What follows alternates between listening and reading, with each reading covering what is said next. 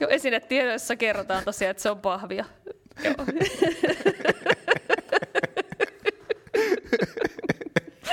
no niin. Kyllä on muuten luotevaa. Otetaanko ihan uudestaan? Aletaan ihan alusta. Alasta laukku.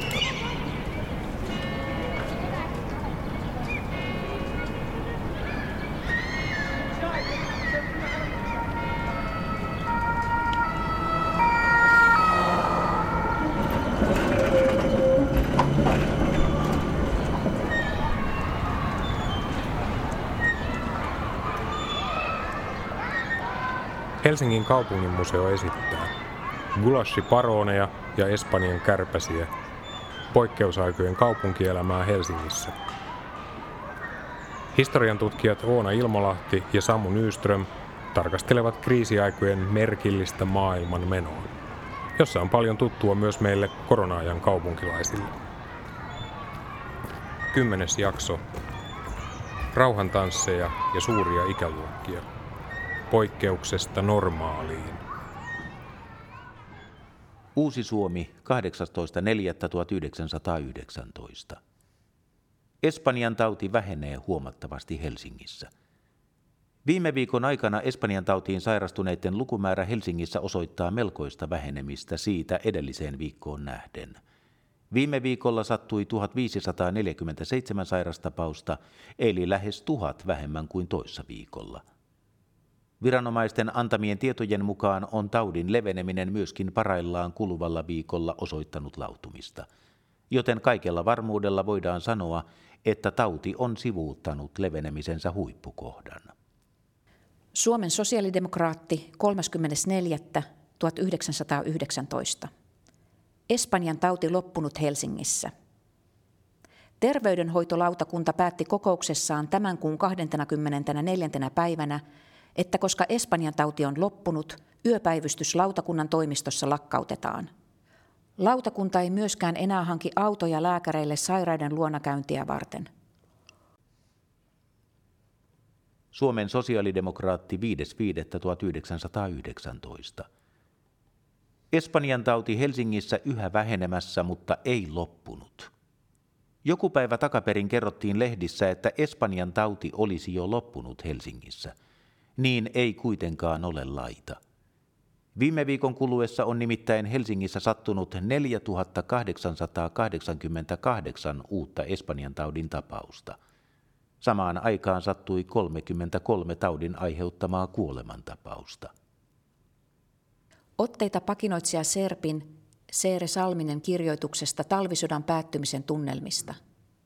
Helsingin Sanomat 14.3.1939. Maaliskuun 13. vuonna 1940. Koskaan emme voi sitä päivää unohtaa. Päivä oli niin viattoman kirkas ja kuulas. Hanget hohtivat vitivalkeina. Sellaisina päivinä olimme pelonsekaisin sydämin ja yliherkin korvin tottuneet kuulostelemaan hälyttävää ääntä. Tänään sitä ääntä ei enää tarvinnut kuulostella – mutta kuulimme nyt sellaista, joka pisti kuin miekka sydämeemme ja teki meidät voimattomiksi. Ihmiset kaduilla olivat oudon hiljaisia. Kulkivat katse maahan luotuna. Keskustelemaan pysähtyneiden kasvot olivat kuoleman vakavat. Ei hymyilty. Silmissä oli kyyneleitä. Mutta kaiken tämän ankeuden ja ahdistuksen yllä aurinko hymyili ja lämmitti. Se koetti viekoitella meitä nostamaan päämme ylös taivaalle – se yritti ikään kuin lohduttaa. Katso, minä olen uskollinen ja armelias. Minä lämmitän ja lohdutan sinua. Minä herätän uutta elämää. Minä virvoitan ja virkistän. Niin, rakas aurinko, jospa sinä voisitkin valaista tämän raskaan päivän niin, että näkisimme edessämme edes välähdyksen valoisasta huomenesta. Että me kysyisi, turhaanko? Ja ehkä sinä, aurinko, kaiken hyvän antaja, Tämänkin ihmeen meissä vielä voit aikaan saada, mutta et vielä tänään. Sillä tänään me emme vielä jaksa nostaa päätämme aurinkoa kohden. Otteita nimimerkki Pilatuksen pakinasta toisen maailmansodan päättymisen päivältä. Suomen sosiaalidemokraatti 8.5.1945. Onko se totta? Toimitus on kuin muurahaispesä. Kaikkialla hyöritään. Liikkeellä on ennakkotietoja, jotka saavat jokaisen jalkeille. Antautuminen on tapahtunut. Niin väitetään saksalaisen radion tiedoittaneen. Tulisiko se nyt vihdoinkin? Tapahtuisiko se lopultakin? Tietysti se voi tapahtua. Tapahtumathan ovat kehittyneet pitkälle. Pitemmälle kuin vielä äsken osattiin kuvitellakaan. Kauan väkivalloin pidätettynä ollut pato saattaa todella murtua minä silmänräpäyksenä tahansa. Saattaa todellakin tapahtua uskomattomia. Radio on jatkuvasti lämpimänä. Kuunnellaan musiikkia, odotetaan. Kirjoituskoneet ratisevat, odotetaan. Ilmassa on jännitystä eikä se ota lauetakseen – kunnes sitten jyrähtää, kuuluu, kaikuu, tunkeutuu korviimme, sukeltautuu tajuntaamme ja me käsitämme tosiasiaksi, että se on sittenkin tapahtunut. Sota on päättynyt. Meille ilmoitetaan se. Radio julistaa sen selvin sanoin. Silkkipaperiliuskat sanelevat sen meille uudelleen. Sota on päättynyt. Sotako voisi olla päättynyt? Se on mahdotonta. Kuinka sota voisi olla päättynyt? Eurooppahan on rauniokasa, jossa vuosia, vuosia, vuosia vain tykit jylisevät, konekiväärit papattavat, liekinheittimet sinkoavat tulta ja kuolemaa, jossa ihmisiä kaatuu miljoonittain, jossa miljoonittain tehdään raajarikkoja, sokeita, kädettömiä, jalattomia, älyttömiä, jossa johtajat käskevät ja laumat tottelevat. Jatkuvasti, yhä, aina.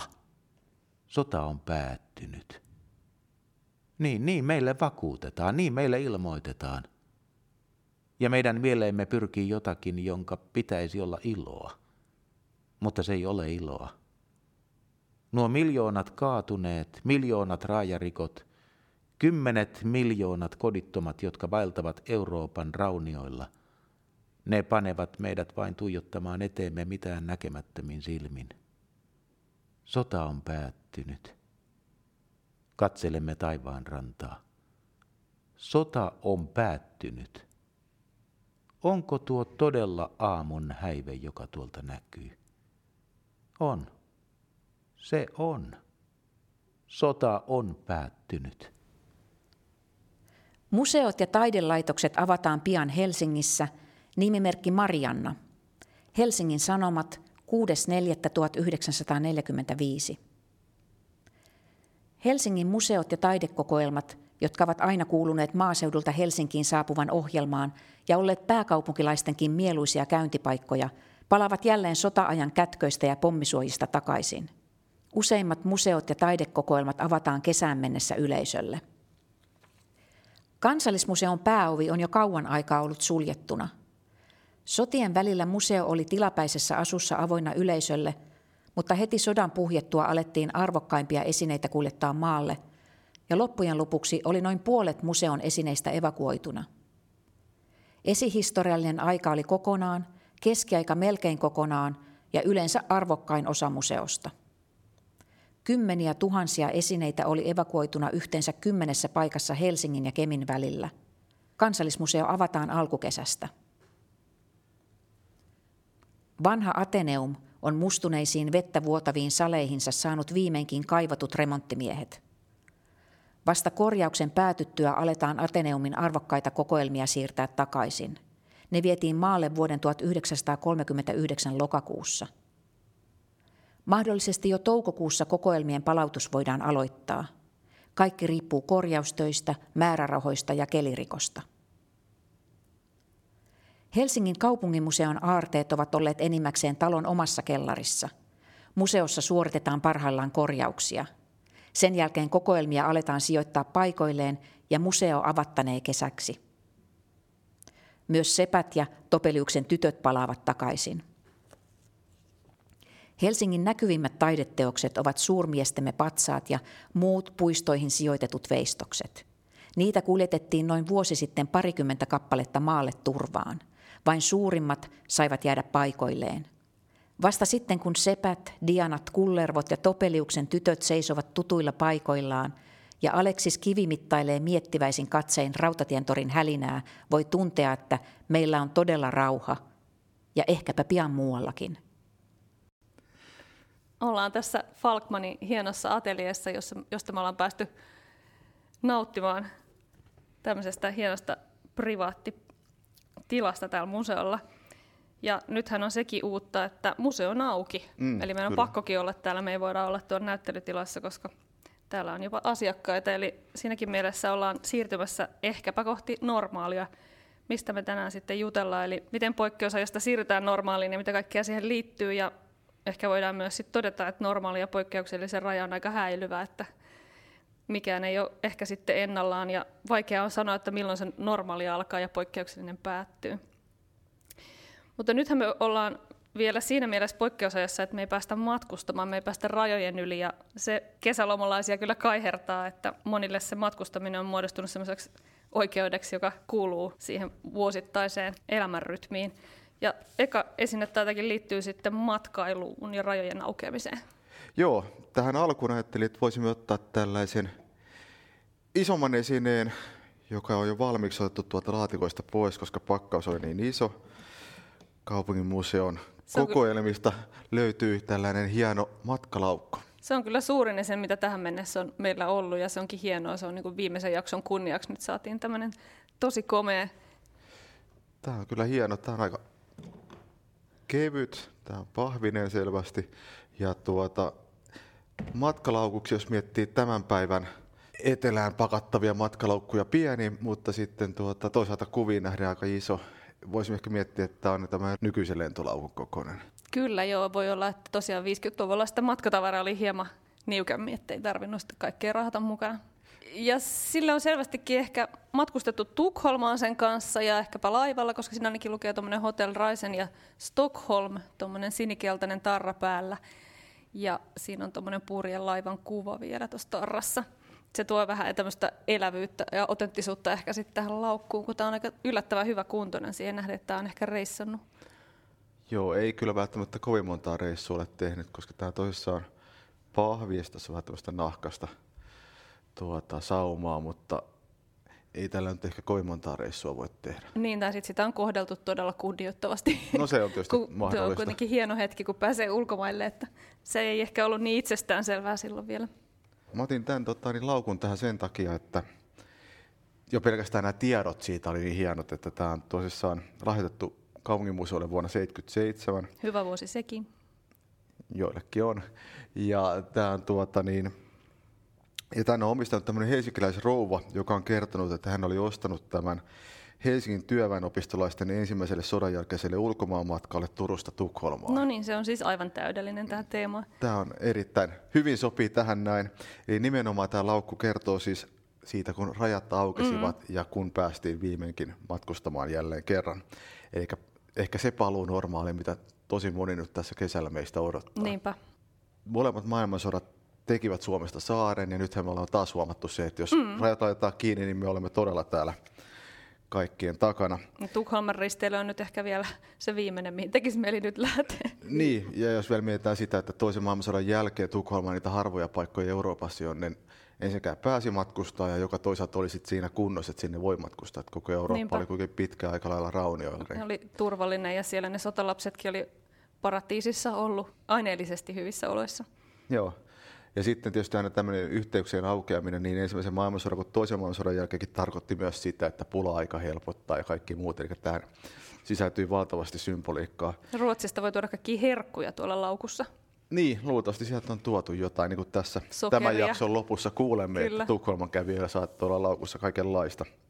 Eli vielä ensimmäisen maailmansodan aikana se matkustaminen katkesi lähinnä tietysti ehkä niin kuin ylemmältä keskiluokalta ja porvaristolta ja sivistyneistöltä, että tämmöinen niin matkustaminen ei sinänsä ollut kaikille normaali. Paitsi ei tosiaan sitten, ollut kaiken kanssa huvi. Niin, ei tämmöinen lomamatkailu, että totta kai sitten siirtolaiseksi matkusti sitten monia, jotka teki pitkiä matkoja, mutta tämmöinen lomamatkailu ei vielä silloin ollut niin ajankohtaista, mutta seuraavana vuosikymmeninä se jo vähän yleistyy, eli jos katsoo vaikka 39 tuota, niin mainoksia, niin siinä keväällä 39 markkinoidaan ja kovin monenlaista Euroopan matkaa, eli ei ollut mitenkään poikkeuksellista, että esimerkiksi juuri työväenopistotkin tekivät retkiä Tukholmaan tai mm-hmm. Kööpenhaminaan, ja oli jopa lentomatkoja markkinoidaan sille, että ne on ne hinnat on semmoisia, että ne on jo ainakin niin keskiluokan saatavilla. Ja, ja lennot on tietysti silleen hauskoja, että jos katsoo, minne Malmitkin lennetään, niin lennot on vähän kuin nykyään junalla menisi, eli että siinä on niin kuin monta väliasemaa. Ja Joo. välilasku tarkoittaa siis sitä, että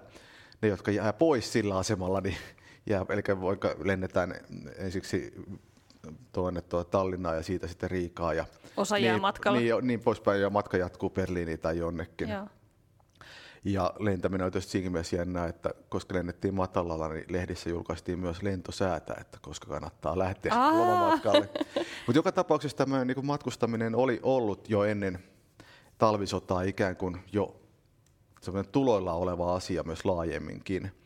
Ja myös sitten kesällä 39 niin yksi näitä tavallaan se viimeisen kesän tämmöisiä niin kuin merkkejä siitä, että maailma on muuttumassa, oli se, että risteilijöitä ei tullut Helsinkiin. Mm. Mikä on minusta hauska ajatus, että siis tänä päivänä jälleen kerran tulimme tänne äsken tuota tyhjän kauppatorin kautta, josta juuri puuttuu ne turistit. Niinpä. Ja kesällä 39 tilanne oli sama, että turistit puuttuvat ja puhuttiin juuri siitä, että risteilijöitä ei näy, koska tuota, niin, ennen kaikkea sitten vähän naureskeltiin siinä, että kuinka esimerkiksi Briteillä on tämmöistä sotapsykoosia, että he kuvittelevat, että sota on syttymässä, eivät uskalla tulla tänne.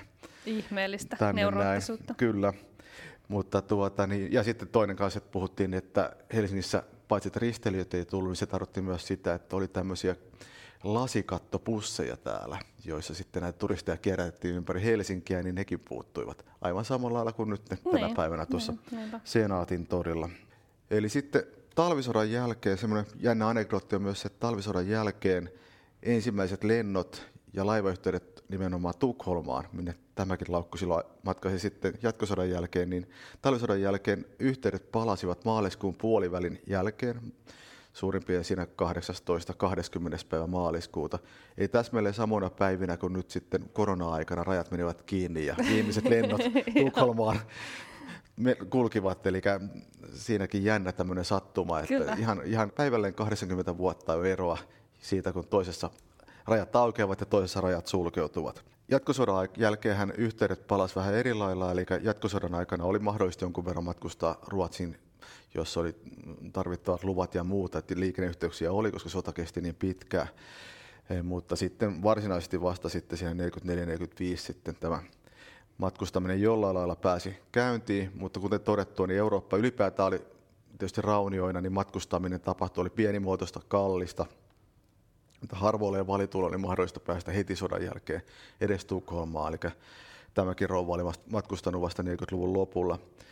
Mutta kun ei päästy matkustamaan, jälleen kerran analogia tähän kevääseen ja kesään, niin sitten ihmiset lukivat paljon matkakirjoja. Mm. Eli meillä on tietysti ennen kaikkea, ehkä kaikki tietää just Jöran Sildin ja, tuota, ja Dabnin purjehdusreissut Välimerellä yeah. siinä 40-luvun lopulla. Ja nehän olivat juuri sen takia suosittua paitsi Suomessa, niin muuallakin Euroopassa, että, että kun ei itse päästä matkustamaan, niin pääsee eläytymään pääsee eläytymään, ja tämä on tietysti ollut... Siinä kesäkirjavinkkiä kaikille. Kyllä, ja itse asiassa myös Finnasta löytyy hienosti nämä tota, niin Jöran Sildin kuvat, siellä on varmaan yli 400 oh. kuvaa, ne on kyllä no niin, mahtavia. Ja, myös... ja sieltä pääsee ikään kuin sama asia, nyt kun meillä ei ole pääsyä Välimerelle, niin voi sieltä samalla lailla sitten hakea tätä tunnelmaa. Niin, en tiedä kyllä, että tuleeko siitä vaan paha mieli, mutta...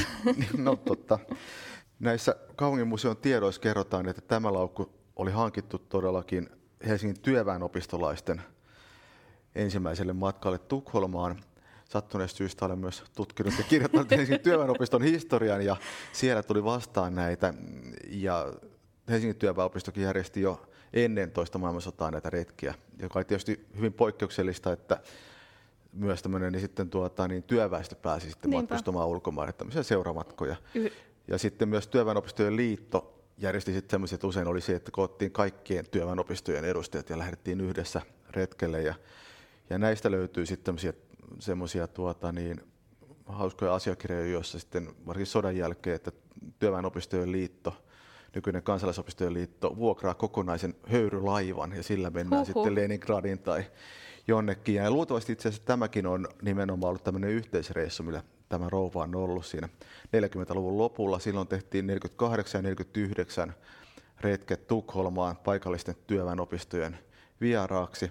Ja se oli jopa niin dramaattista, että silloin 49, kun oli jälleen kerran vuokrattu kokonainen höyrylaiva ja lähdettiin Turusta Tukholmaan, niin se päätyi Karille tuossa tuota, Turun edustalla. Vähän lehdissä, liikaa elämyksellisyyttä kyllä, tällä matkalla. Ja, ja lehdissä oli sitten isoja otsikkoja, että kuinka siellä on 800 työväenopistolaista sitten jollain karilla. Sinänsä mitään vakavaa ei sattunut, laiva pääsi jatkamaan matkaa ja muuta, mutta se oli kuitenkin tämmöinen pieni uutistapahtuma, eli paitsi että pääsivät käymään ulkomailla, niin oli vielä tämmöistä pientä seikkailua mm, mukana. Eli sitä ei tarina kerro, että oliko tämä rouva juuri tällä, tällä matkalla vai sillä ensimmäisellä. Mutta Onko joka tämä tapauksessa, nähnyt tämänkin? Niin, mutta joka tapauksessa tähän hyvin kiteytyy tämä ajatus rajojen aukeamisesta ja siitä kautta ikään kuin normaalien aikojen paluusta. mutta jos kesällä 39 kaipaattiin niitä turisteja ja pohdittiin, että ne ei uskalla tulla, kun on tämä sotaneuroosi ja ristelijät jäivät, jäivät tulematta, niin, niin kesä 39 oli kuitenkin vasta kyllä joku harjoituskesä, koska ajatushan oli, että kaikki maailman turistit saapuvat tänne kesällä 40 ja tämä seuraava esine vissiin liittyy siihen. Kyllä, silloin oli tosiaan kisaodotusta ja sillä myös kiireellä valmistettiin Helsingin olympialaisia, mm. joiden piti olla silloin kesällä 40 ja tosiaan on valmistettu erilaisia oheistuotteita sitten markkinoimaan tätä tapahtumaa. Ja tämä ensimmäinen esine liittyy siihen, eli tämä on tämmöinen pieni rintamerkki, pinssi. Tässä on tämmöinen neula, jolla se voi kiinnittää vaikka takin rintamukseen. Ja siinä on tosiaan olympia tuli keskellä, sitten ylhäällä olympiarenkaat ja sitten lukee vuosi 1940 tuossa alareunassa. Tuommoinen pieni niin kuin pinssin kokoinen. Sen on suunnitellut tämmöinen kuin Paul Söderström ja valmistanut sitten Yrjö Salmela Oy Turussa. Ja näitä tosiaan on liikkeellä jonkin verran. Tämä on tosiaan siitä jännä, että tuossa on tämä Helsingin olympialaiset, mutta vuosiluku ei ole se meidän tuntema, vaan se on toi 1940. Helsingissä oli 10-luvulta saakka jo unelmoitu tästä omista olympialaisista, mutta se on ehkä ollut vielä aika epärealistista silloin. Mm. Ja sitten tämä 40-kisatkin tuli vähän vahingossa, kun Tokio luopui niistä vuonna 1938 ja silloin oli tosiaan aika kiire sitten näitä järjestelyjä aloittaa ja Olympiastadioniakin sitten laajennettiin näitä odotettuja kisoja varten. Ja Helsinki sitten luopui näistä kisajärjestelyistä alkuvuodesta 40, kun sota oli jo sitten Euroopassa alkanut ja talvisotakin oli keskeyttänyt nämä valmistelut. Ja tietysti myös taloustilanne sitten näytti huonolta. Ja lopulta sitten nämä peruttiin kokonaan tämä 40 kisat. Helsingissä kuitenkin pidettiin heinäkuussa 40 jonkinlaiset kisat, ja ne oli tällaiset kaatuneiden urheilijoiden muistokisat. Ja siellä myös sitten myytiin tätä tämmöistä merkkiä lottien toimesta kaatuneiden omaisten hyväksi sitten. Mutta meidän nyt tarkoitus päästä tänne normaaliaikaan, niin me hypätään sitten suoraan sinne vuoteen 52, jolloin monien vaiheiden jälkeen sitten Helsingissä ne kisat todella olivat. Ja niillä oli valtava henkinen merkitys tietysti helsinkiläisille. Oli vihdoin rauha ja maailma oli auki, vaikka maailman poliittinen tilanne vielä olikin kireä, niin paljon ihmisiä eri maista saapui tänne Helsinkiin. Helsingin kuviopalveluissahan on tosi hienoja kuvia. Katson, että 324 kappaletta, 52 olympialaista. Sinne kannattaa mm. mennä katsomaan. Siellä on aivan mahtavaa tunnelmaa välittyy niistä kuvista. Ja siellä on paitsi Olympiastadion, niin toi hieno Käpylän kisakylä, joka silloin oli valmistunut. Ja sitten Otaniemen alueella majottu sitten Neuvostoliiton ja sen piiriin kuuluneiden valtioiden urheilijat. Ja meidän toinen esine tosiaan liittyy näihin 52 kisoihin. Se on upea, kiiltävä, hieno, onko käytetty pullon avaaja, jossa lukee Helsinki 1952 ja siinä on noin olympiarenkaat. Se on tosiaan niin tämmöinen teräksinen pullonavaaja. Ja miksi juuri pullonavaaja jotenkin symboloi vahvasti näitä 52 kisoja, niin moni varmaan arvaakin, että se liittyy erityisesti taas kerran nautintoaineisiin, koska se tuntuu olemaan nyt ainakin allekirjoittaneella tämä teema tässä podcastissa. Ja ne, mitä mulle tulee mieleen olympialaisesta, on ensimmäisenä lonkero ja kokis, jostain kumman syystä. Niistä tuli erilaisia tällaisia uuden kansainvälisen Helsingin tunnuksia, että nyt ollaan niin kuin suuressa maailmassa. Tämä lonkerohan oli kyllä ihan kotoperäinen keksintö, että se kehitettiin tuossa olympiavuonna sen takia, että oli helpompi tarjolla tällaista valmiiksi sekoitettua juomaa ja kehitettiin sitten tämmöinen gin long drink ja brandy long drink. Ja tämä, nämä oli tosiaan kehitetty ihan vain näitä kisoja varten, mutta tämä meidän tuntema sitten tämä gin long drink eli lonkero tuli sitten niin suositukset, että jatkettiin myyntiä vielä kisojen jälkeenkin. Ja oltiin niin suuren maailman tunnelmissa, että poistettiin jopa kielto, jonka mukaan baaritiskin äärellä oleville asiakkaille ei saanut tarjoilla. Että baaritiskillä sai jopa nauttia sen lonkeronsa. Ja tosiaan mä kävin ostamassa tuossa matkalla meille tämmöiset kokispullut, jotka näyttää nyt ehkä aika lailla siltä, miltä ne näytti vuonna 1952, tämmöinen pieni lasinen. Koska tämä ei ole museoisinen, niin me voidaan korkata ne ihan kohtuullinen sihahdus. Ja kolmas. Koska viimeisen jakson kunniaksi tarvitaan tämmöiset hyvät pienet maljat. Noin. Otetaan olympialaisille. Pitääkö meidän skoolata vielä? Noin. Normaali ajoille ja maailman aukeamiselle. Eli Coca-Cola nyt liittyy olympialaisiin, paitsi tietysti, että siinä oli suuren maailman tunnelmaa, niin se liittyy myös yllättäen sotainvalidien historia. Eli Coca-Cola-kamppani lahjoitti 720 000 pullollista Coca-Colaa näihin kisoihin, jotta sotainvalidien veljesliitto sitten saattoi myydä sitä mm. siellä kisoissa. Ja otin tietysti taas yhden valokuvan mukaan. Tässä on, näkee, miten on valtavasti noita laatikoita, jossa on tyhjiä kokispulloja tuossa. Ja sitten on tämmöiset isot punaiset pyöreät kyltit, missä lu- lukee juo Coca-Cola jääkylmänä.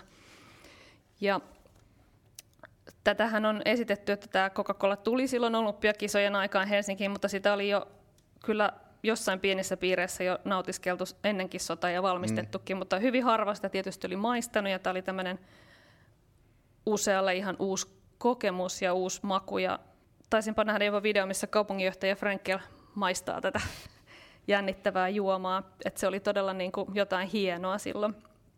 Ilmeisesti tälle sotainvalidien veljesliitolle tarjottiin myös mahdollisuutta valmistaa Coca-Colaa Suomessa kisojen jälkeen, mutta sen kannattavuutta ei oikein uskottu, koska tätä ajateltiin, tämän ajateltiin olevan tämmöinen ohimenevä nuorisovillitys tämän juoman kuitenkin. Ehkä tämän koukuttavuudesta ei ollut vielä silloin tietoa. Ja tosiaan tämä Coca-Colan ja sotainvalidien välinen yhteys muistuttaa myös tietysti siitä, että oli hienoja ja ihanaa ja kisat ja maailma oli auki, mutta myös siitä, että kaupunki näytti aika erilaiselta kuin mitä se oli ennen sotaa ollut, koska siellä kaupunkikuvassa muun muassa oli näitä, paitsi heitä, joilla oli näitä näkymättömiä haavoja, niin myös näitä, joilla sitten puuttui raajoja ja mm. oli erilaisia vammoja sodan seurauksena. Ja tästä halusin ottaa esimerkiksi tällaisen valokuvan, missä on tässä Tilkan sotilassairaalassa tällainen nuori mies seisoo ikkunan edessä.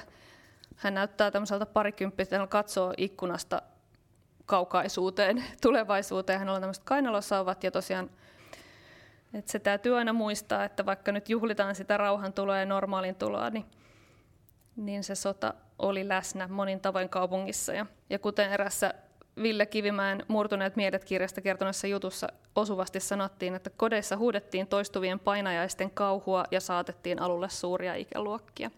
Ja se tietysti vielä tulee täällä meidän tulevissa lainauksissa. Että, ja tämä elämän nälkä tietysti, elämän jatkumisen tarve tulee esille näistä meidän seuraavissa lainauksissakin hienosti. Ja olympialaiset oli varmaan yksi asia, jotka auttoi unohtamaan nämä murheet ja nauttimaan siitä, että maailma tuli kylään ja Helsinki on auki ja Helsinki on suurkaupunki ja tulevaisuus näyttää nyt kuitenkin valoisalta. Ja voidaan tietysti e- eläytyä tähän urheilukisojen siirtymisen harviin monestakin syystä, että urheilu on ollut aika jäissä tässä korona-aikaa mm. ja olympialaiset on siirtynyt ja huuhkajat ei pääse pelaamaan ja joudumme odottamaan näitä kisahuumaa vielä vähän aikaa, että ehkä me voidaan sitten elääntyä 52 olympialaisiin, kun päästään sitten seuraavan kerran seuraamaan oikein kunnolla urheilukisoja. Joo, Helsingin olympialaiset on usein nähty juuri tämmöisenä ikään kuin jälleenrakennusajan tämmöisenä huipennuksena, jolloin sotakorvaukset on maksettu ja maailma aukeaa ja Suomi ja Helsinki pääsee näyttäytymään ikään kuin sitten uudessa valossa ja, ja sitten totta kai samalla lailla 40 olympialaisia varten, niin myös 52 olympialaisia varten. Koko kaupunki on paklattu kuntoon, että on tota, niin paikkoja puhdistettu ja siistitty ja on maalattu näitä taloja, jotka ovat olleet siinä sodan jäljiltä huonossa kunnossa. Eli tavallaan ikään kuin kasvot pesty kaikin puolin, että se on, eli sitä ei ole turhaa mietitty tämmöisenä ikään kuin symbolina siihen, että 52 oli semmoinen aika, jolloin tämä sota-aika viimeistään päättyi Eli tuossa kohta pääsemme kuulemaan, kuinka tämä elämä palasi kaupunkiin monin eri tavoin. Ja tietysti juuri tämä tanssitematiikka on yksi, mikä toistuu aina näissä kuvauksissa. Kerrotaan myös siitä, kuinka tuota, niin, lapset palaavat kaupunkiin, ensiksi palaavat sotalapset. Ja näistä suurista ikäluokista vielä sitten se kaikista suurin ennätys tehtiin tasan yhdeksän kuukautta sen päivän jälkeen, kun kenttäarmeija oli kotiutettu. Eli se, se kertoo selkeetä. tästä, että kuinka nopeasti se elämän paluu sitten alkoi, kun sota päättyi. Niinpä. Uimarannat kutsuvat. Suomen sosiaalidemokraatti 16.7.1945. Helteinen sunnuntai, jolloin pilviverho ei kertaakaan peittänyt kuumana hohkaavaa aurinkoa, sai pääkaupunkilaiset ennätysmäärin uimarannoille, saariin ja kansanpuistoihin. Yksin Helsingin suurimmilla uimarannoilla oli yhteensä yli 50 000 henkeä – mikä roimasti ylittää tämän kesän ennätyksen. Mustikkamaalla kävi päivän kuluessa 20 000, Hietarannalla 17 000 henkeä, eli niin paljon kuin sinne juuri ja juuri mahtuu. Pihlajasaaressa oli 5 000, Uunisaaressa 4 500 auringonpalvojaa. Seurasaaressa kävi noin 7000 henkeä, joista uimassa 2500. Veden lämpökin ylitti jo viime kesän ennätyksen ja oli esimerkiksi Hietarannassa ja Humanlahdessa niin korkea kuin 26 astetta. Joinakin aikaisempina kesinä näissä paikoissa on tosin mitattu 28 astetta. Stadionilla tanssittiin nimimerkki Maija, Uusi Suomi 25.7.1945. Ei ollut huolta huvista eikä puutetta ilonpidosta helsinkiläisillä eilisiltana. Ketä laulatti, hän sai kävellä kaivopuistoon ja siellä luikutella sydämensä pohjasta. Ja kuka halusi iltansa iloksi tanssia, sille avasi stadion massiiviset ovensa ja laski pitkän kapeisiin suojiinsa, jos laski nimittäin. Taisi olla eilen niin, että väki meni tanssiin, sumfra lilalilei. Messuhallin kohdalla kiehui ja kuhisi. Kaikki eivät mahtuneet mukaan ilonpitoon – ei edes puolet halukkaista päässyt sisälle. He koettivat lohduttautua katselemalla ristikkoaidan takaa niitä onnellisia, jotka monimiehisen orkesterin säästyksellä mennä jynssäsivät sisäpuolella. Siinä kurkki kaula pitkänä iloista menoa tanakka virkamies kesäleski. Siinä seisoi nenä ristikossa kiinni lauma liehuvahiuksisia koulupoikia ja siinä tirskahteli vähän pettyneenä pari pikkuista kauppaapulaista, joita sentään lohdutti se, että Toi hurjan kivan näköinen mies jäi ulkopuolelle sekin. Jenkka oli täydessä käynnissä, kun pääsimme perille portista. Ei siinä katsottu, oliko partneri mies vai nainen. Pääasia oli, että sai mennä, hyppiä sydämensä pohjasta. Pulle ja piikatyttö maalta tanssi sorean sotilaspukuisen kavaljeerin kanssa. Kuusi vuosikymmentä äskettäin ylittänyt mummo pysähtyi pyyhkimään hikeä. Huhhuh, tuli vähän kuuma, mutta jatketaan vaan jo. Keskellä vilkasta vilinää istuu kaiteella juhlien iloinen isäntä, kaupunginjohtaja Erik von Frenkel. No, mitä kaupunginjohtaja kunnallistanssien ajatuksesta arvelee? Tuntuu onnistuneelta vai? Onnistuneelta, onnistuneelta. Katsokaa nyt, kuinka kaikilla on hauskaa. Kyllä minusta tuntuu hyvin tarpeelliselta järjestää helsinkiläisille tällaisia reiluja, kunnollisia tanssiiltoja, joihin on vapaa pääsy ja joissa ei viinan tippaakaan saa esiintyä. Syntyväisyys lisääntyy voimakkaasti. Suomen sosiaalidemokraatti 25.7.1945. Kansamme lisääntymisessä oleva aukko otetaan kiinni. Kaupungissa liikuskeleva helsinkiläinen voi omin silmin todeta, että lähiaikoina tulee helsinkiläisiä syntymään lukuisasti – Ovatpa useat lausuneet käsityksenään, että tämä armeijamme kotiuttamisesta johtuva syntyväisyyden nousu olisi suorastaan ennätyksellinen. Harjutorin, Hauhontien ja muiltakin Helsingin kaupungin äitiysneuvonta-asemilta saa sen käsityksen tämän kesä- ja heinäkuun ajalta, että syntyväisyys on voimakkaassa lisääntymisessä, saavuttaen todennäköisesti huippuarvon ensi syys-lokakuussa – mutta havaitaan samalla jatkuvan kiihtymistä syntyväisyydessä aina helmikuulle saakka. Kotien perustamisnäyttely ja messut Helsingissä, Etelä-Savo 15.5.1945. Tämän kuun 12. päivänä avattiin Helsingin messuhallissa ensimmäinen suurnäyttely ja messut pitkiin aikoihin. Tällä kertaa oli messuhalliin koottuina kodin perustamismahdollisuudet pienimmästä suurimpaan saakka. Niinpä näyttelyn nimi onkin kodin perustamisnäyttely. Avajaistilaisuudessa mainittiin, että sen luomisessa on ollut tärkeimpänä näkökohtana nuorten avioliittoon aikovien parien auttaminen nykyisissä oloissa perin vaikeassa kodin perustamiskysymyksessä. Näyttelyn johtavina aatteina ovat koti, perhe ja lapsi, ne kolme seikkaa, jotka ovat tai joiden ainakin pitäisi olla jokaisen sydäntä lähinnä.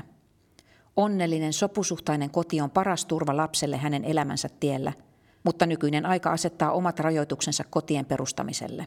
Monet hankaluudet voidaan kuitenkin välttää omatoimisuuden, neuvokkuuden ja yhteiskunnan antaman tuen avulla.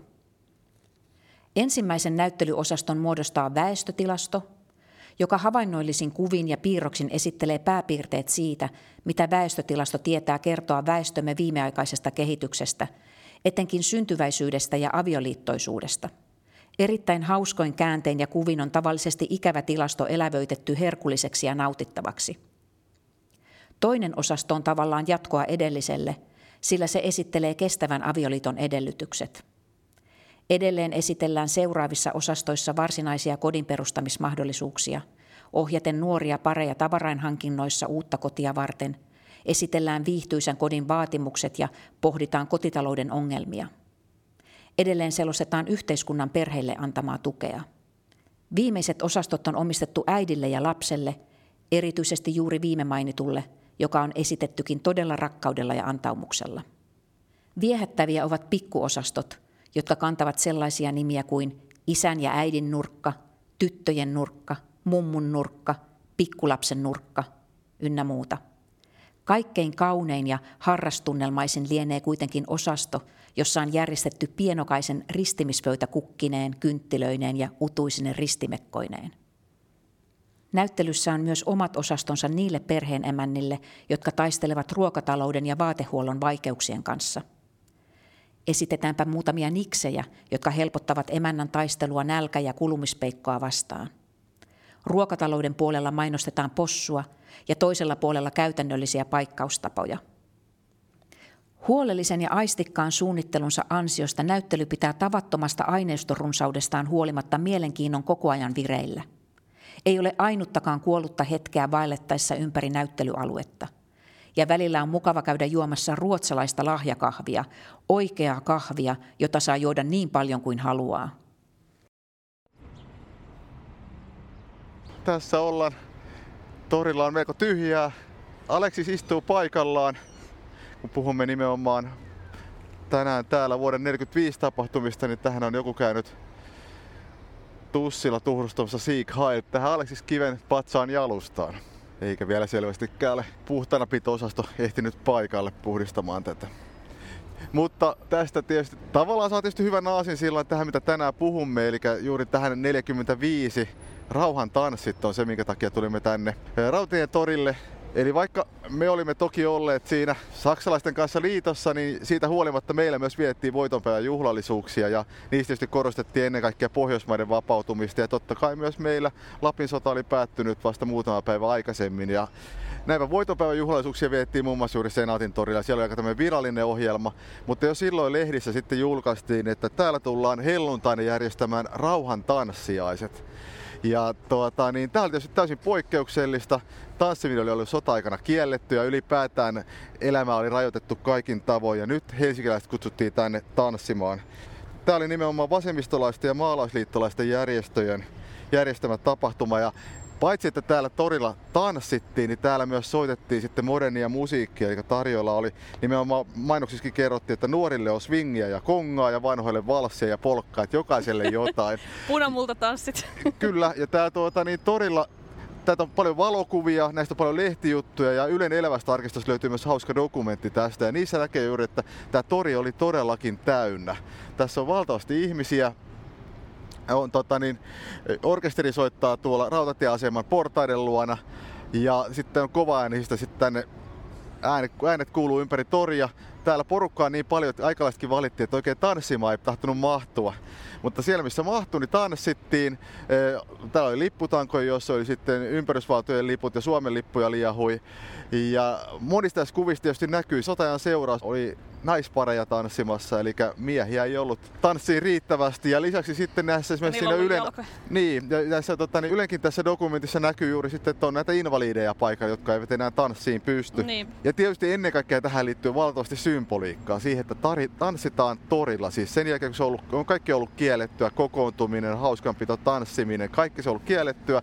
Ja nyt sodan jälkeen sitä rauhan tanssit ja Helsingin kadut herää niin uudella lailla elämään. Niin tässä oli valtavasti symboliikkaa oli tavallaan kaksi asiaa, jotka aikalaiset miettivät, niin kuin, jotka kertovat äh, normaali ajan, ajan mm, paluusta mm. katutilaan. Ja toinen oli tota, niin, patsainen palaaminen kaupunkitilaan ja toinen oli tämä tanssi. Ja siis tämä tanssi kertoo just siitä elämän nälästä, eli tanssikielto väistyi joulukuussa 1944 ja ton jälkeen kaupunki oli aivan täynnä tanssitapahtumia. Kun katsoo lehtiä, niin niissä paljon muuta mainostetakaan. Pitää ottaa monen vuoden tauko takaisin. Kyllä. Ja messuhallissa alettiin järjestää tämmöisiä suurtanssiaisia.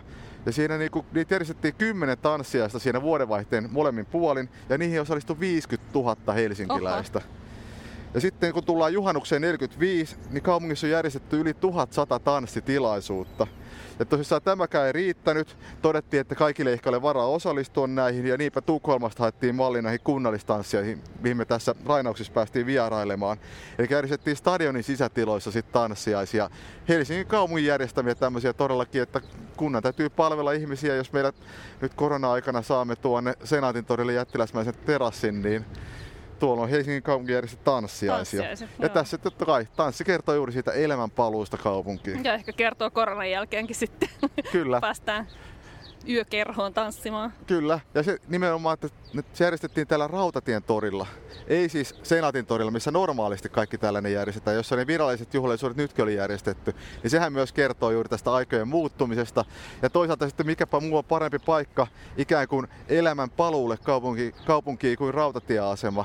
Eli täältä ne Mm-hmm. Sota, sotilaat palasivat sotapoluilta, täältä tota, niin palasivat ne, jotka olivat evakkoon lähteneet kaupunkiin syksyllä 44 ja viimeistään keväällä 45 tämä oli sitten portti normaaliin aikaan. Todella ja sitten tämä rautatieaseman kautta osittain palas myös yksi iso ryhmä. Osa tuli laivalla, osa tuli junalla. Ja heidän saapumisensa, vaikka se kuvattiin tämmöisenä ihanana iloisena tapahtumana, niin siinä kyllä liittyi paljon suruakin. Eli nämä sotalapset, joita me luvattiin siellä kakkosjaksossa, että me saadaan vielä kotiin.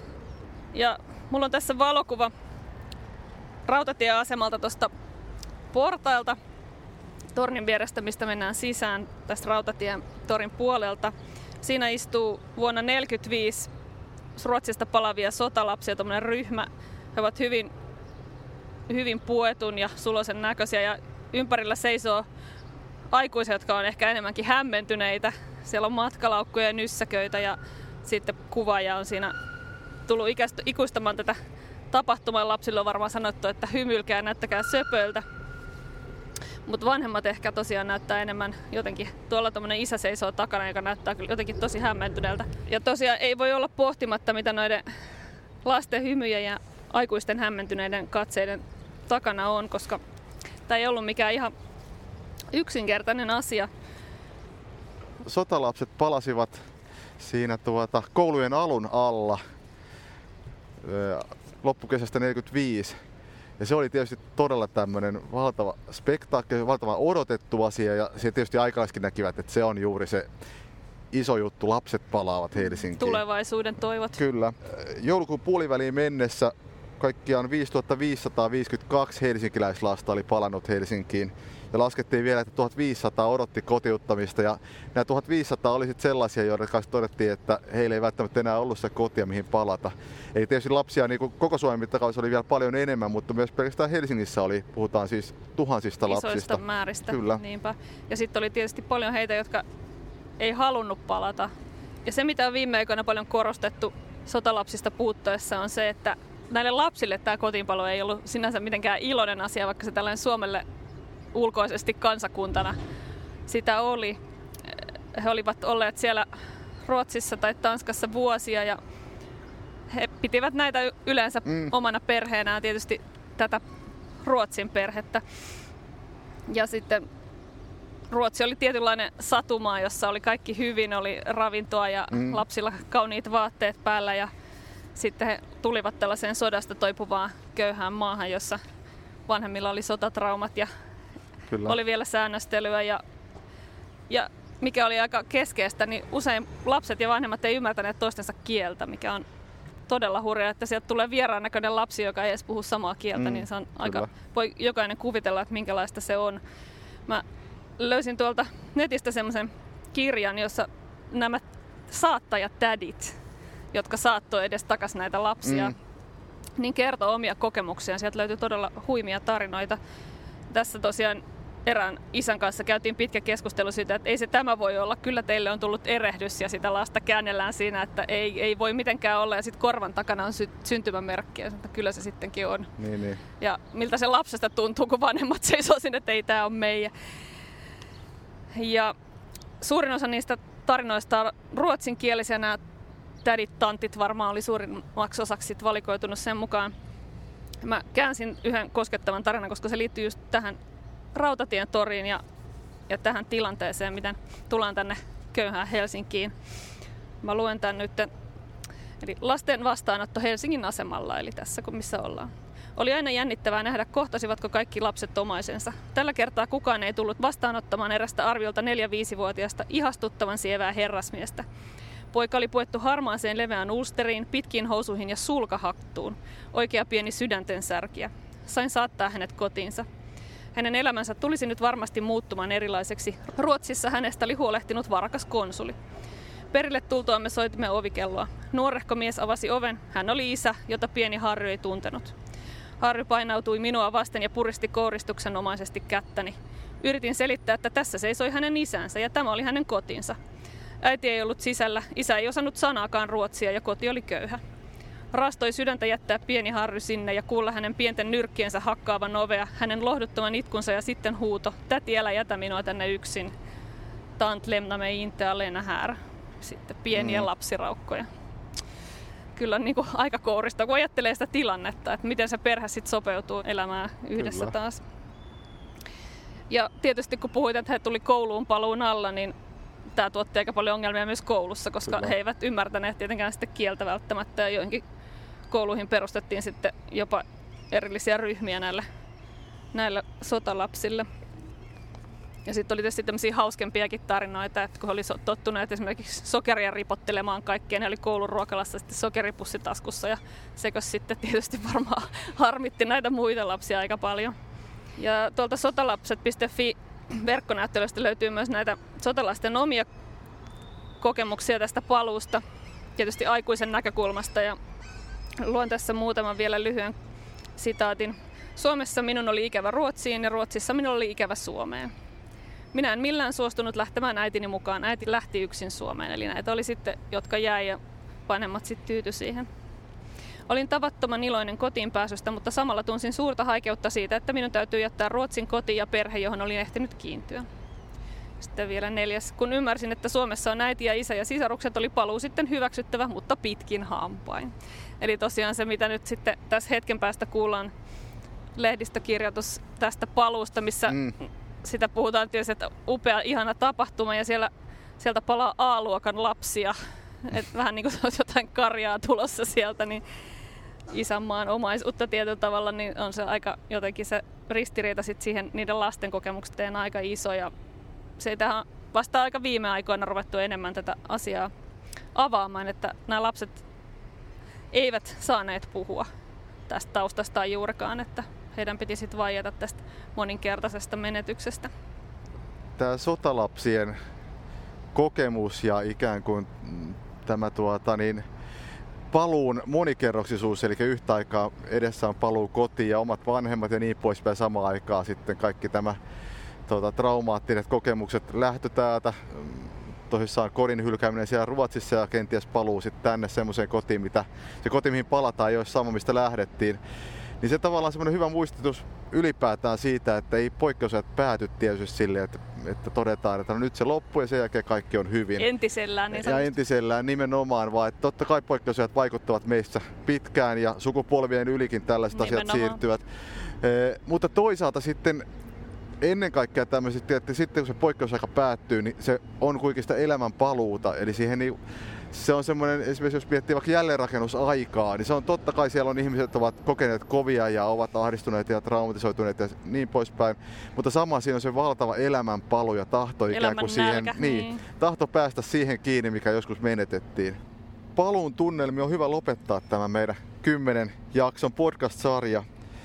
Eli silloin kun keväällä ja alkukesästä näitä alettiin tekemään, niin silloinhan oikeastaan tiedetty, että missä tunnelmissa tulemme tämän päättämään. Ja nythän me ollaan vähän tämmöisissä, ainakin jollain tasolla tämmöisissä niin kuin normaalin paluun maailmassa. Niin, että, että, että, että, tällä hetkellä ainakin rajoituksia vähennetään ja tässäkin kun olemme täällä Rautian torilla, niin ei tämä nyt mitään kansanjuhlia ole, mutta ihmisiä on jo kohtuullisesti liikkeelle ja pusseja liikkuu tässä ja ja täällä on niin huomattavasti enemmän väkeä kuin vaikka silloin, kun kävimme siellä rautiasemalla tekemässä nauhoituksia tuossa huhti-toukokuun vaihteessa. Eli meidän osaltamme poikkeusaika tietysti ei ole ohi ja mehän ei tiedetä, että mihin tämä tästä tulee etenemään tämä korona-aika seuraavien viikkojen ja kuukausien aikana. Mutta tuota, niin jos jotain miettii, mitä tässä meidän podcastin aikana näitä aikalaiskokemuksia on käsitelty edellisiltä poikkeusajoilta, niin keskeistä niissä vähän on, että kun semmoinen tulee päälle, niin sitten sit siinä vaan joudutaan olemaan ja sopeutumaan ja toivomaan, että kaikki päättyy mm. hyvin. Ja, Elämään päivä kerrallaan niin, eteenpäin. Niin, ja tuota, niin, siinä tilanteessa me nyt olemme. Eli että tilanne näyttää hyvältä, juhannus lähestyy, mutta kukaan ei tiedä, mitä tulevaisuus tuo tullessansa. Ja tähän liittyen meillä on tiedossa bonusjakso tuossa syksyllä. Eli monet muistiorganisaatiot ja myös kaupungin museo ovat keränneet ihmisten korona muistoja.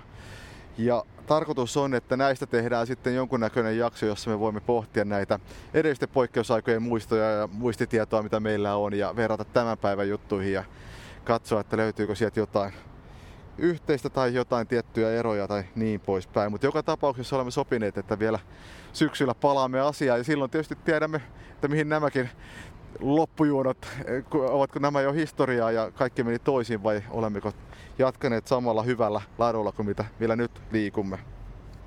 Tämä viimeinenkin jakso päättyy tietysti totuttuun tapaan aikalaislainauksiin ja teemana on tämä sotalaisten paluu ja normaalien aikojen palautuminen. Taimi Torvinen pohtii tässä jälkimmäisessä sitaatissa sitä, miten ennen kriisiä tavanomaisilta ja ärsyttävältäkin vaikuttavat asiat nyt sitten normaali elämän palatessa tuntuvat jotenkin oudon liikuttavilta ja ihanilta, mm. niin kuin suojatien maalaus. Ja mä luulen, että me kaikki voidaan samastua tähän ja pohtia sitä, että mikä on se tavanomaisuus, jota me nyt ollaan kaivattu kaikkein eniten ja jonka palusta me sitten taas iloitaan erityisesti. Ja mulle se ainakin on ollut ehdottomasti tämä halaaminen. Toivotaan, että pääsen vielä rutistamaan ihmisiä sitten joskus, kun koronarajoitukset kaikki poistuu. Etähalauksia kaikille Aleksis Kivenpatsaalta. Kyllä, hyvää kesää kaikille. Kimmo vielä. ja täältä äänipöydän takaa kans. Mainiota. Hyvä. Uusi Suomi 24.8.1945. Lapsilaiva saapui Helsinkiin.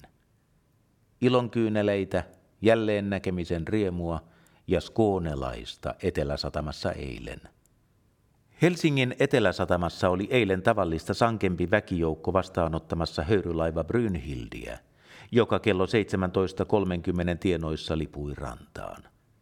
Aluksen valkoiseen kylkeen oli maalattu suuri Ruotsin lippu ja sinikeltaiset värit liehuivat myös laivan perässä. Oli kuin olisi yhtäkkiä päästy siirtymään sodan edellisiin vuosiin, jolloin Eteläsatamassa käytiin vastaanottamassa valkoisia laivoja ja niiden tuomia vieraita – Brynhildin kansoitti eilen kuitenkin lähes kokonaan suomalainen lapsiparvi. 590 Ruotsissa ollutta suomalaislasta palasi suoraan Tukholmasta Helsinkiin saattajinaan 40 tätiä. Hyteissä, etusalongissa, kahvilaverannalla ja vieläpä suuressa lastiruumassakin puhuttiin mitä laulavinta skoonelaista, vaikka puhujina olivat suomalaiset Pekat, Matit, Eilat ja Pirkot – Matkan nuorimmat olivat kaksivuotiaat kaksoset, ja vanhimmasta päästä oli mukana sellaisia, jotka olivat olleet Ruotsissa yhtä päätä kuusi vuotta, eli talvisodan alusta lähtien. Laivaan Helsingin satamassa saapunut Markus Setä yleisradioteknikoineen kuului puhuttelevan paria poikaa suomeksi, mutta yleensä oli vastauksena vain päänpudistus ja hiukan hämillinen hymy, jos pikkutulokkailta tiedusteli heidän äidinkielen taitoaan.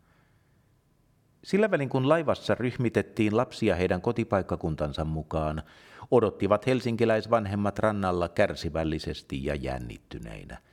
He eivät tuntuneet huomaavan sadetta, eivät hermostuneet pitkästä odotuksesta, vaan silmät tähyilivät taukoamatta portaille, joiden yläpäässä vuorinevoksetar Lavonius antoi vielä viimeisiä maihin nousuohjeita.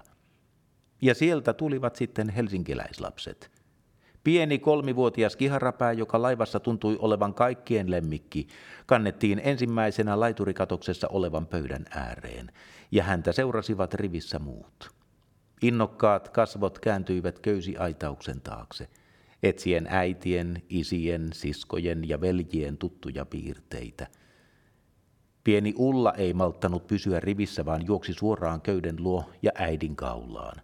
Sitten sai isä lujan puristuksen ja lopuksi veli, joka hiukan ujosti kasvot säteilevinä puristi pikkusiskon kättä. Siellä köyden takana vanhempien puolella näkyi liikutuksesta kyyneltyviä silmiä. Ja laivan hytin ikkunoihin painuivat pienet nenät lyttyyn lasten odotellessa maihin pääsyvuoroaan. Sataman ratakiskoilla odottelivat erikoisvaunut viedäkseen lapset edelleen heidän kotiseuduilleen. Entä miltä nämä suomalaiset lapsukaiset näyttivät saapuessaan pitkästä aikaa kotimaahansa? Lyhyesti ja ytimekkäästi. Aidoilta A-lapsilta. Terveiltä, hoidetuilta, hyvin puetuilta, reippailta. Heillä oli taskut täynnä tuliaisia kotiin – ja ruoka oli ollut matkalla yhtä mainiota kuin koko ajan Ruotsissa. Eilisiltana saapui Helsinkiin myös lapsijuna, joka toi 540 Ruotsissa ollutta suomalaislasta kotiin. Taimi Torvinen toisen maailmansodan päättymisestä. Hitaasti, hyvin hitaasti elämä palautui normaaleihin uomiinsa. Rajoitukset ja esteet, jotka sodan syttyessä oli kädenkäänteessä rakennettu, purkautuivat vähitellen, vähitellen pitkin pysähdysajoin. Jokainen rauhanajan elämän ilmiö tuntui oudolta, jopa liikuttavalta. Täysvalaistus pimennysvuosien jälkeen oli juhlaa. Vieläpä mainosvalotkin saivat loistaa jo joulukuusta 1944 lähtien. Ja pitkään katselivat kaupunkilaiset, kuinka katuun maalattiin valkoisia viivoja jalankulkijain suojaksi – Sehän oli rauhan aikana ollut aivan jokapäiväistä ja enintään ärsyttävää. Mutta nyt, kun ei mitään tuollaista ollut vuosikausiin jouduttu ajattelemaan, se jotenkin liikutti. Maailma avautui jälleen pussissa eläneille suomalaisille. Ulkomaille eivät tosin tavalliset ihmiset vielä päässeet matkustamaan, mutta tulipahan muualta ihmisiä Suomeen. Diplomaatteja, liikemiehiä, esitelmöitsijöitä haastateltiin tulosatamissa – Liikemiehet puhuivat kauppavaihdosta ja elintarvikkeiden tuonnista. Se oli kuin tarua menneiltä ajoilta, jotka olivat jo täysin unohtuneet. Ja yhä tapahtui sellaista, joka tuntui nololta ja pakkasi salaa naurattamaan. Kun lähestyttiin Porkkalan aluetta, juna pysähtyi ja neuvostosotilaat tulivat naamat vakavina laittamaan luukkuja junavaunujen ikkunoiden eteen. Suomalaiset istuivat hiljaa hämärtyvässä vaunussa, katsoivat toisiaan ja pidättivät nauruaan – kun sitten oli ajettu luukkujen takana Porkkalan alueen läpi, juna jälleen pysähtyi, venäläiset sotilaat ilmestyivät paikalle ja poistivat luukut.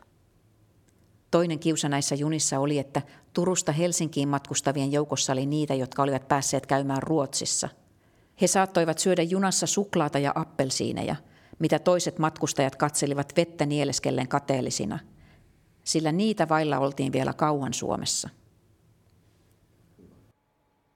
Mieliala, Helsinki 1939-45. Näyttely Hakasalmen huvilassa 30. elokuuta 2020 saakka.